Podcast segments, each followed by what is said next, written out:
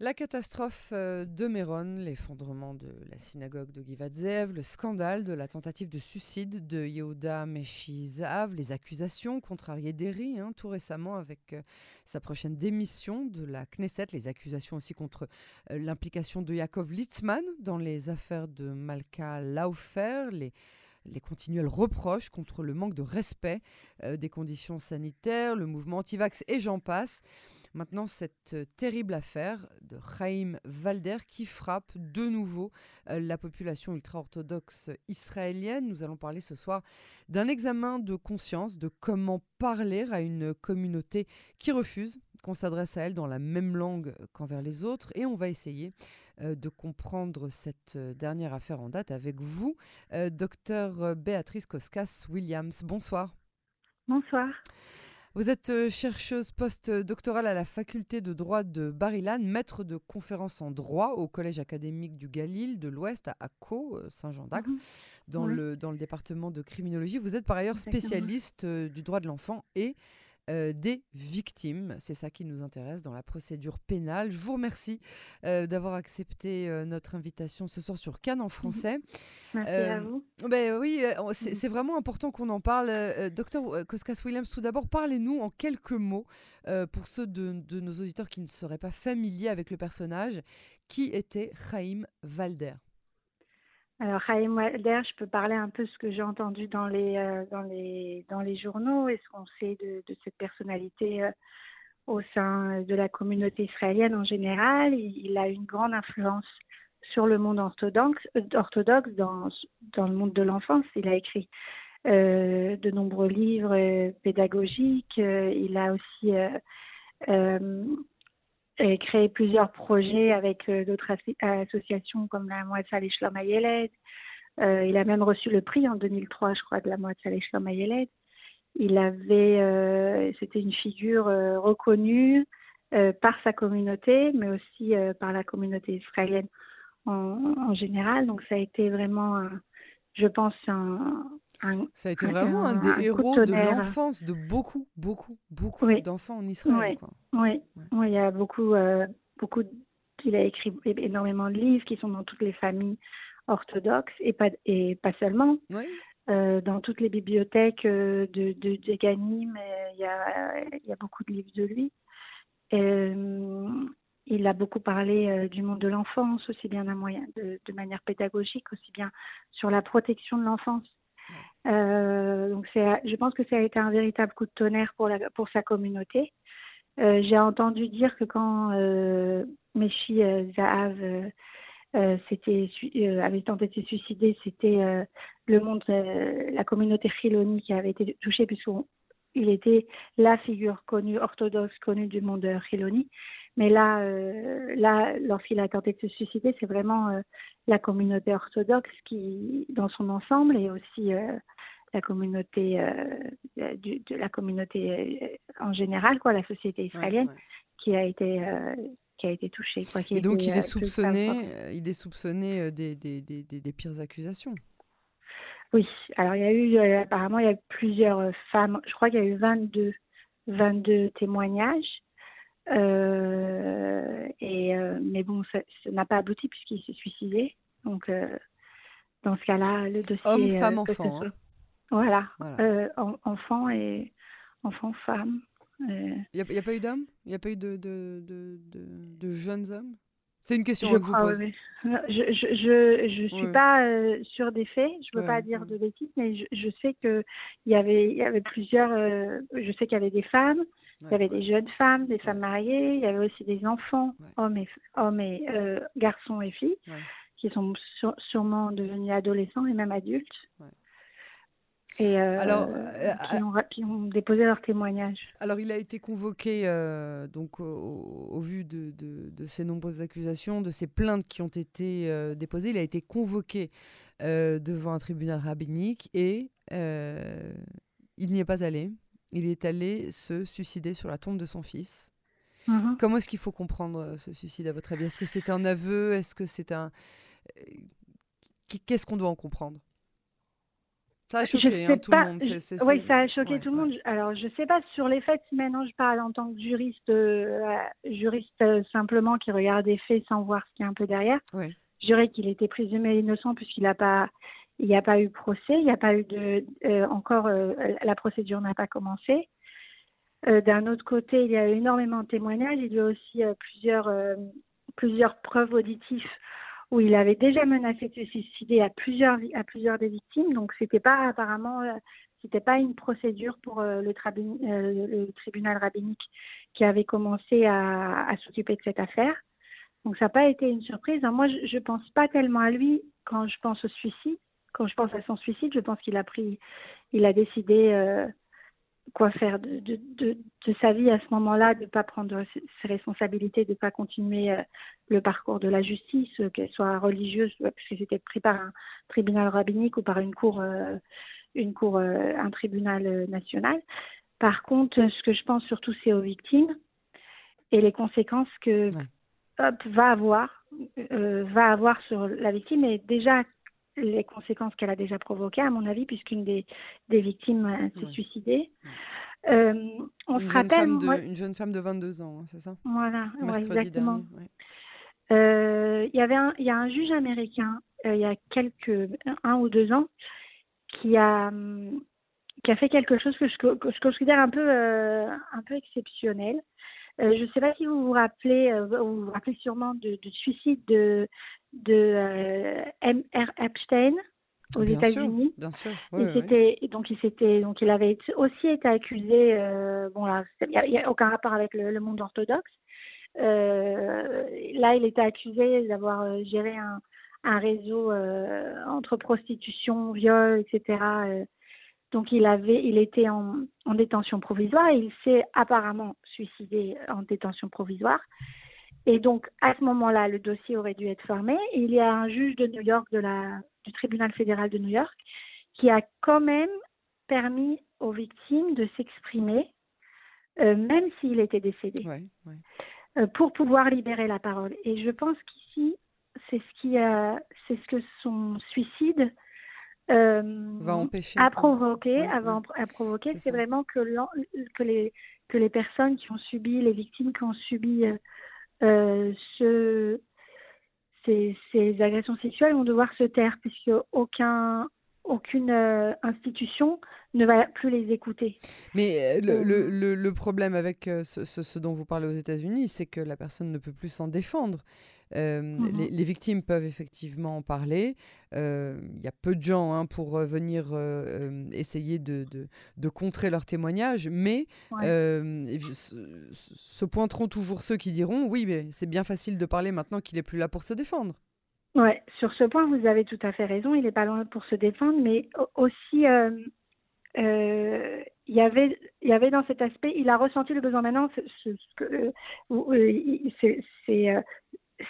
c'est possiblement critiquable de, laisser exprimer les victimes euh, là où euh, la victime l'accusé n'est pas présent mais euh, les, la conjoncture est, est assez complexe la confrontation d'une victime à son agresseur peut provoquer ce qu'on appelle euh, une victimisation secondaire. Il y a même une juge de la Cour suprême israélienne qui parle de second viol, euh, puisque euh, cette, confrontation, le fait de se retrouver devant cette personne peut provoquer peut provoquer, peut redéclencher le traumatisme, le traumatisme qui a été qui a été qui a été ressenti pendant l'agression. Donc même aujourd'hui en Israël, il y a une loi qui, est qui vient de sortir où en ce qui, pour les enfants, on permet aux enfants de pouvoir témoigner lors d'un procès euh, en l'absence de l'accusé. Dans une salle annexe où, euh, euh, où, il sera enregistré et pour que l'accusé ne soit pas là. donc il y a des, des, des avancées qui, qui, sont faites. Elles sont très lentes malheureusement. Mais. Euh, euh, qu'est-ce qu'on sait des autres victimes, à part euh, cette, cette, jeune fille de 22 ans qui s'est suicidée après être sortie d'ailleurs hein, du milieu ultra-orthodoxe? Elle était depuis, plusieurs, depuis une, année entière hein, en, elle, passait un, espèce de, pont vers, vers le monde un peu plus séculaire. Qu'est-ce qu'on sait des autres, des autres victimes, qui, celles qui ont en tout cas choisi de parler, puisqu'il y en a peut-être d'autres? Oui, alors bon, on ne sait pas quand il y en a plus, il y en a 22 ou plus. Il y, en a beaucoup, à mon avis, qui. Oui, c'est possible, on n'a pas de preuves, mais euh, c'est possible qu'il y en ait plus. Euh, comme on avait dit tout à l'heure, c'est des hommes, c'est des femmes, euh, c'est des enfants qui sont devenus, qui, ont atteint leur majorité.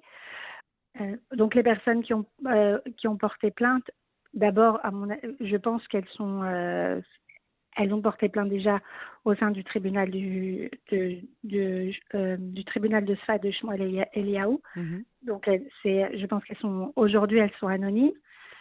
Je pense que très peu ont parlé à la presse.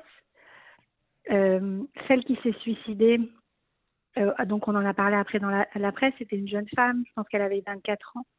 Elle travaillait, elle avait refait, refait sa vie.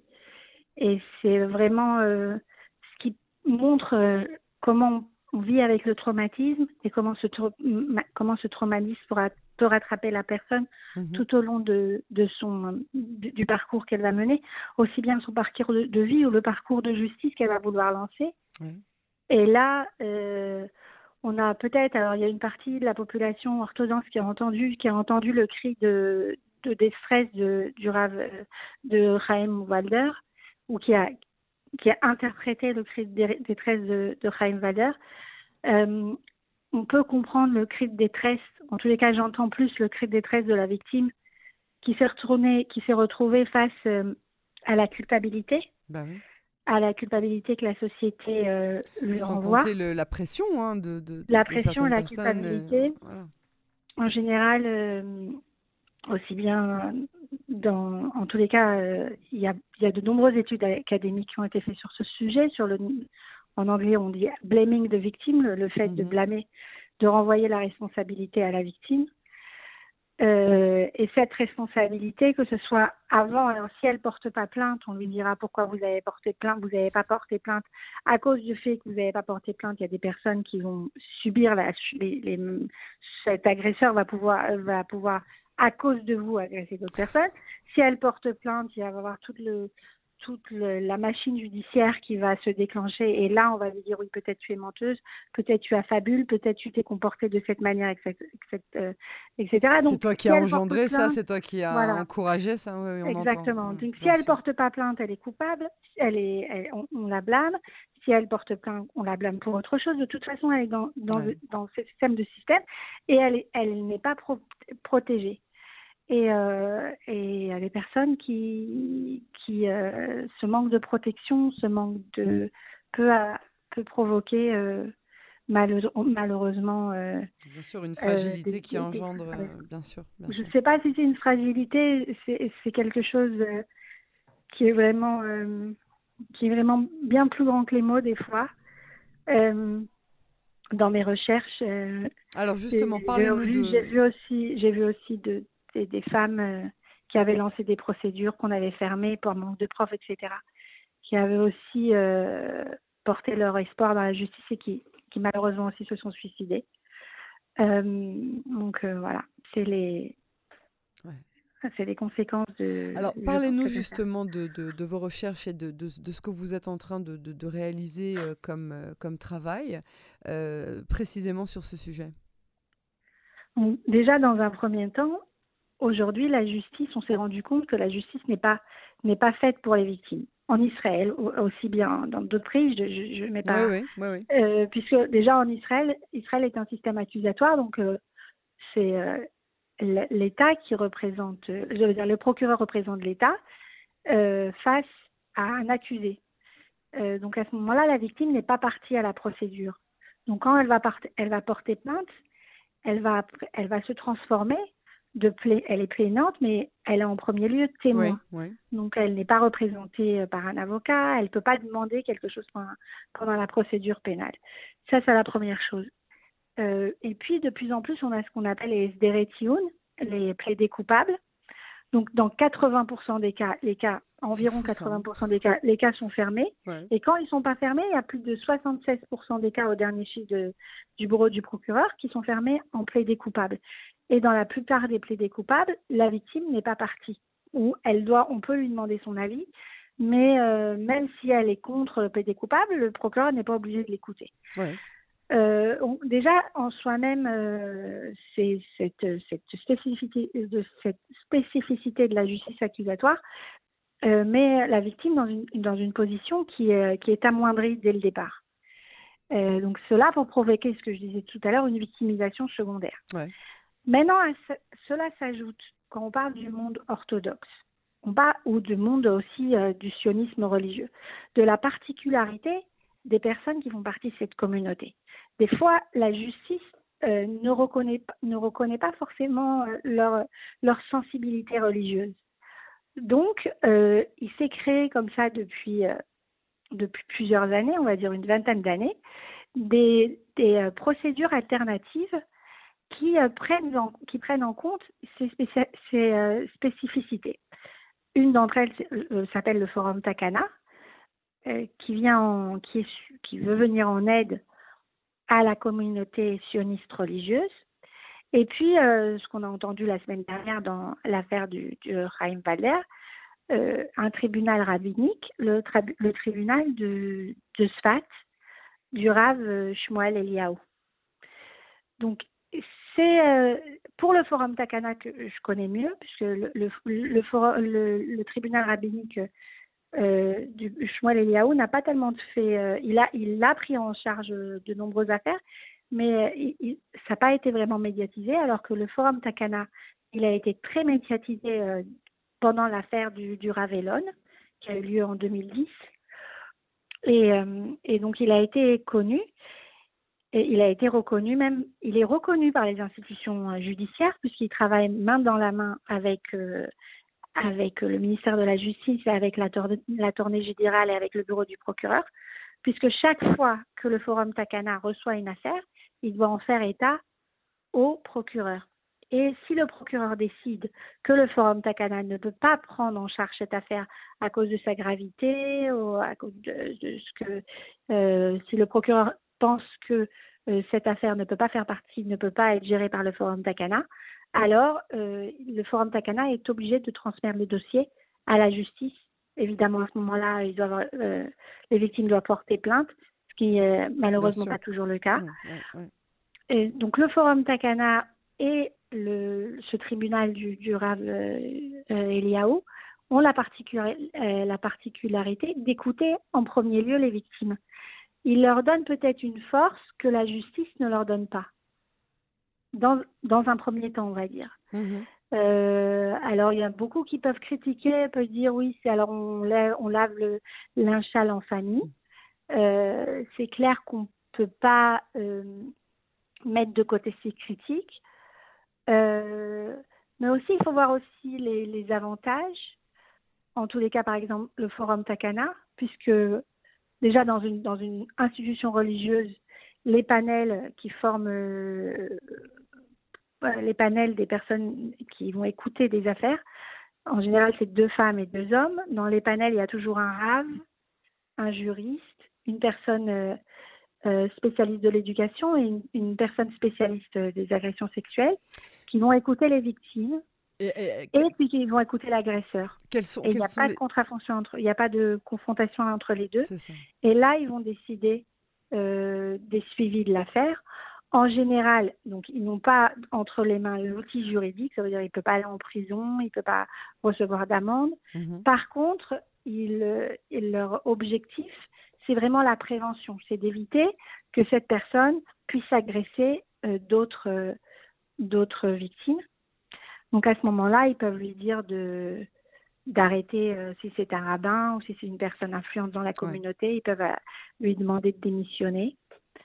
Euh, Alors, en, quelques mots, parce que malheureusement, il nous reste plus beaucoup de temps, euh, je voudrais qu'on termine sur un angle un petit peu plus sociétal. Mhm. Euh, est-ce que c'est encore vrai que la population ultra-orthodoxe aujourd'hui est intouchable Ou plus qu'au, on va dire, beaucoup moins critiquable que la population générale? Et comment est-ce qu'on peut expliquer ce phénomène? Je pense que je voudrais mettre le point sur sur quelque chose de, qui est en train de changer. Oui. C'est vraiment euh, euh, l'omerta qu'il y avait dans ce monde orthodoxe est en train de se lever. Vraiment? Vous avez le sentiment qu'il y, a un voile qui se lève, un voile opaque? Je pense qu'il y a un, voile, un voile opaque qui commence à se lever. Je, commence, je pense qu'il y a vraiment des personnes à l'intérieur de la commune, des communautés qui commencent à réaliser les conséquences euh, que peut avoir euh, le phénomène des agressions sexuelles sur les enfants et aussi sur les adolescents et adolescentes et euh, sur la communauté. Et je pense qu'il y a euh, quelque chose qui est en train de se passer. Euh, il faut voir les choses proportionnellement. Je veux dire, il faut pas comparer avec la communauté, euh, la société en général. Mais dans, si on regarde cette communauté en particulier et l'évolution qui est faite à l'intérieur, on, on, on, commence à entendre des choses qu'on n'entendait pas euh, il y a même Ce qu'il y a, c'est qu'en plus, euh, au sein même de, de, de la communauté ultra-orthodoxe, il n'y a pas une communauté, mais il y a vraiment plusieurs mhm. communautés qui sont très différentes les unes des autres et qui sont vraiment incomparables. D'autres qui sont beaucoup plus, euh, on va dire, médiatisées, proches d'autres communautés, qu'elles soient religieuses ou moins religieuses, ou israéliennes ou pas israéliennes. Et puis il y en a d'autres qui sont vraiment aux antipodes. Donc c'est intéressant de voir s'il y a quand même une, une, certaine évolution et à quel point cette évolution va influencer on va dire, euh, son, son intégration ou non euh, au sein de, de, la population israélienne globale. Là, on voit aussi, je pense qu'on voit quelque chose, c'est que, euh, alors qu'en en, en, tous les cas, de notre point de vue, je ne fais pas partie d'une communauté orthodoxe, mais de l'extérieur, je vois jusqu'à maintenant, on voyait sur de nombreux, nombreux points, notamment sur des questions politiques, une certaine adhésion autour, euh, autour d'un rave, autour d'une philosophie, où les choses étaient un peu... Euh, où, il y avait quand même un, certain consensus autour d'une question. Aujourd'hui, on a bien vu qu'il n'y a pas vraiment de consensus sur, le, sur la question euh, du suicide de Chaim Walder. Certains vont, euh, taire euh, les, faits, d'autres au contraire vont, essayer, vont soutenir les, les victimes. Et j'ai pas senti le consensus. Alors peut-être que je me trompe, je connais pas vraiment cette communauté, mais en tous les cas, l'extérieur, on n'a pas, on n'a pas entendu ce consensus-là. Là. Et ça, ça prouve. Il y a, y a des communautés, il y a des communautés euh, au sein même hein, de, la, de, de, la communauté euh, euh, ultra-orthodoxe qui ont quand même cité son nom en disant Zecher Tzadik Libracha, c'est-à-dire mhm. que, que, Dieu est l'âme de ce grand, de ce grand tzaddik. On peut pas, on peut pas aujourd'hui effectivement faire son procès une fois qu'il est décédé. C'est un sujet duquel il faudrait qu'on reparle en long, en large et en travers. En tout cas, docteur Koskas Williams, je vous remercie vraiment beaucoup pour votre temps et pour cet entretien. Euh, on en aura d'autres hein, très prochainement, je l'espère, sur des sujets qui sont euh, tout aussi intéressants et euh, sur lesquels vous avez un éclairage très intéressant à, nous apporter. En tout cas, merci, à très bientôt merci à vous. sur Cannes en français et puis bonne année civile 2022. Bonne année civile. voilà, vous aussi. À bientôt. Au revoir.